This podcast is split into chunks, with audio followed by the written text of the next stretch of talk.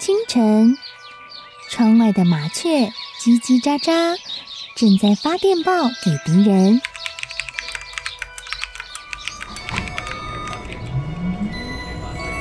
地底下的地铁像敌人养的蛇，到处巡逻。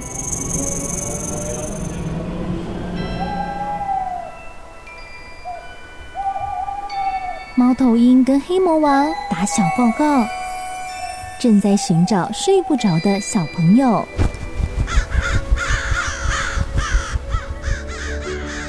铅笔是对抗邪恶势力的宝剑。黑魔王，你出来！书包是最坚固的盾牌。小狗是最有勇气的士兵。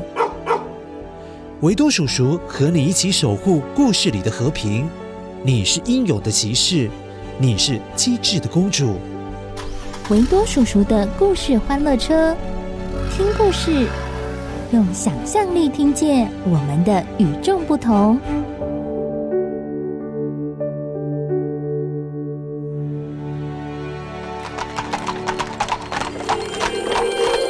哦，乖乖，你看，好帅哦！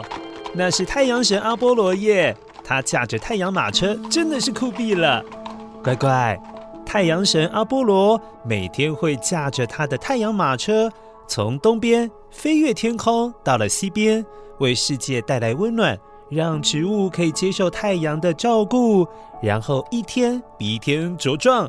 但这是西方世界希腊传说中的太阳神，其实在世界各地有各种不同的太阳神传说哦。那今天这一集节目就是要跟你分享另外一位太阳神，哦不，说错了，她是太阳女神。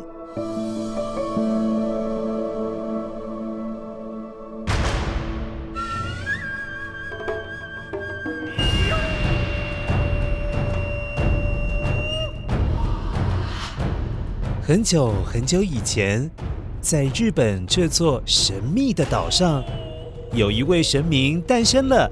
他很重要，尤其是对国旗上面有大大的太阳的日本来说更是重要哦，因为他就是日本的太阳女神。她的名字叫天照大神。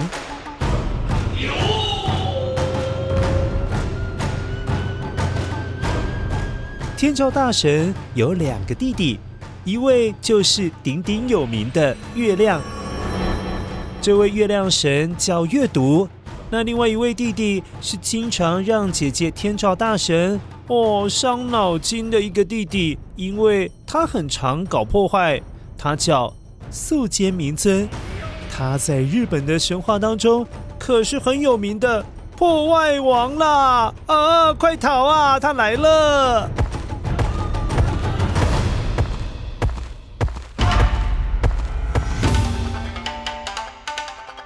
嘿嘿，呵啊呵啊，哈哈哈哈！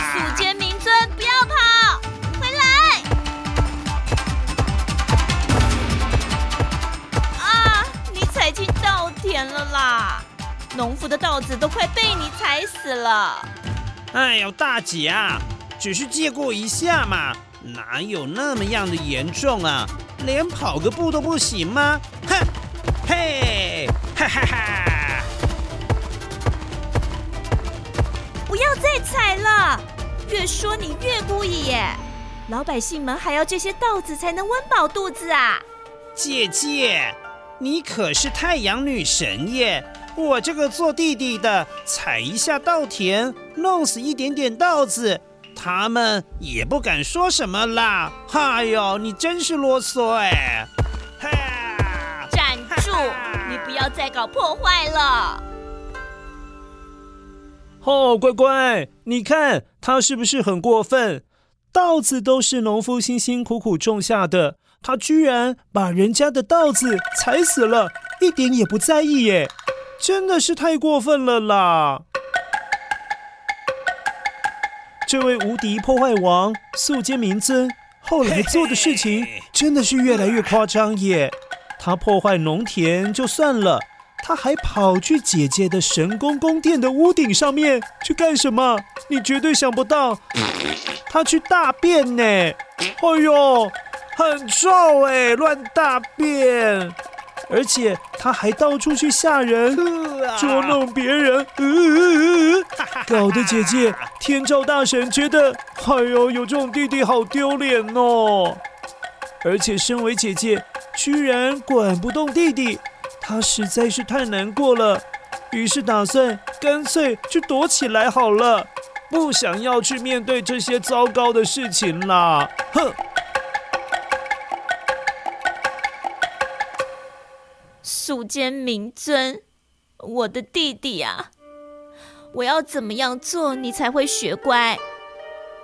无论我多么努力，还是没有办法让你乖乖懂事。我的心好累啊！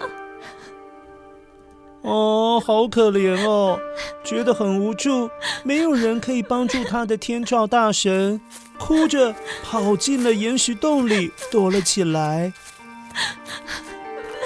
天哪，这一躲真的真的 B B Q 了！事情大条了，乖乖你想想看哦，世界如果没有太阳，就表示没有光，那就是一整天都是黑漆漆的夜晚，而且失去太阳提供的温暖，只会是越来越冷，越来越荒凉。另外，那些植物、青菜、水果、漂亮的花、高大的树，都没有太阳的照射还有照顾，很快就会死翘翘呢。那情况真的是越来越糟糕。人间还有许多人，许多的动物也因为没有太阳，过得特别的辛苦。因为他们没有光可以看到东西，所以是用摸黑去找食物。摸黑怎么会知道现在到底是几点呐？要做些什么事情啊？哎呀，这个天大的坏消息！让日本的八百万神明都聚集在一起了，想要一起共同商讨办法，好让天照大神不要再躲起来了，赶快出来呀！大家都需要阳光啊！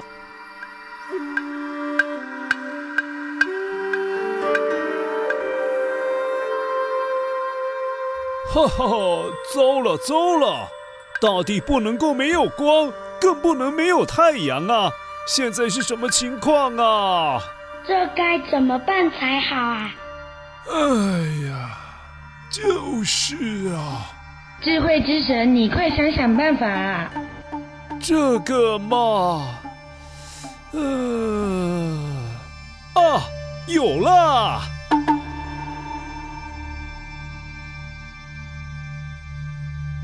乖乖。这位想到办法的是日本的智慧之神，他是掌管智慧，保佑你的小脑袋是可以变得很聪明的神明哦。他的正式名称叫思坚神，思是思想的思，坚是坚固的坚，神当然就是神明的神。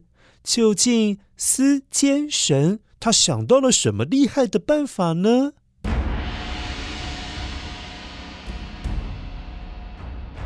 哦，原来他是想要利用好奇心，引诱天照大神走出这岩石的洞穴，出来瞧一瞧，看一看。首先，思坚神先跟所有的神明一起在岩石洞外面，用木头架起了很高很高的木架，哇，真的蛮高的耶。后来再找来了一只长鸣鸟，乖乖，我们很久很久以前是有说过长鸣鸟是什么鸟啊？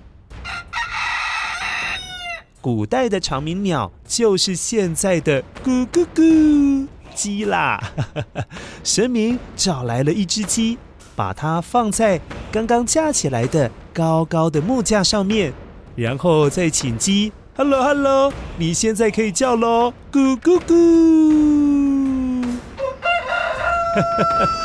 哦，原来思坚神要让在洞穴里面的天照大神听到了鸡叫声，感到嗯很好奇，究竟是什么动物在叫啊？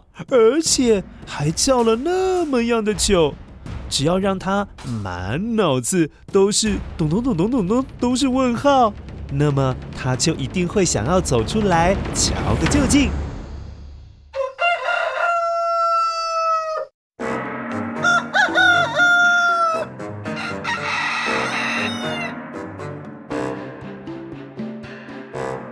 奇怪，到底是什么东西一直在外面叫啊？果然，过了一下下，天照大神实在是忍不住了，太好奇外面究竟是什么东西发出奇怪的声音啊！于是，天照大神慢慢地走了出来，而世界又逐渐恢复了光明。哈哈哈哈哈哈！天照大神，你终于出来了，看到阳光的感觉真好啊！真的是太好了，天照大神又回来了，世界又充满了光，还有温暖。幸好司坚神想到了这个好办法，才让太阳女神再度的出现，把阳光分享给这片大地的所有动物还有植物们。由于这个传说故事，也让日本后来出现了一个大家很熟悉的东西哦。那是什么东西呢？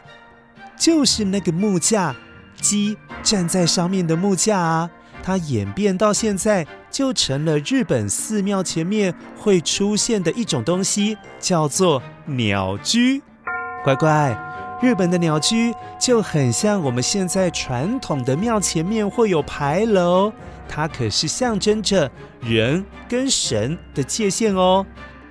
当人们穿过鸟居的时候，哦，就表示你来到了神的领域，神的地方哦。好了，乖乖，这个故事虽然是在说天照大神的故事以及鸟居的由来，但我们也可以学习到的是，当我们遇到困难的时候，逃避躲起来可能是最快的方法，但是那不代表是最好的方法哦，因为事情还没有结束嘛，问题也还没有解决啊，没有解决，不仅自己会觉得哦好不舒服哦，问题还在，也有可能会造成别人的困扰。所以遇到任何问题，一定要先想清楚有没有办法解决，如果没有办法，那就可以请家人或者是你的亲朋好友 Hello Hello 请支援乖乖，也许问题很快就可以解决咯。好了，以上就是今天的故事，希望你会喜欢。下一次欢迎你再搭上维多叔叔的故事欢乐车，我们下次见咯，拜拜。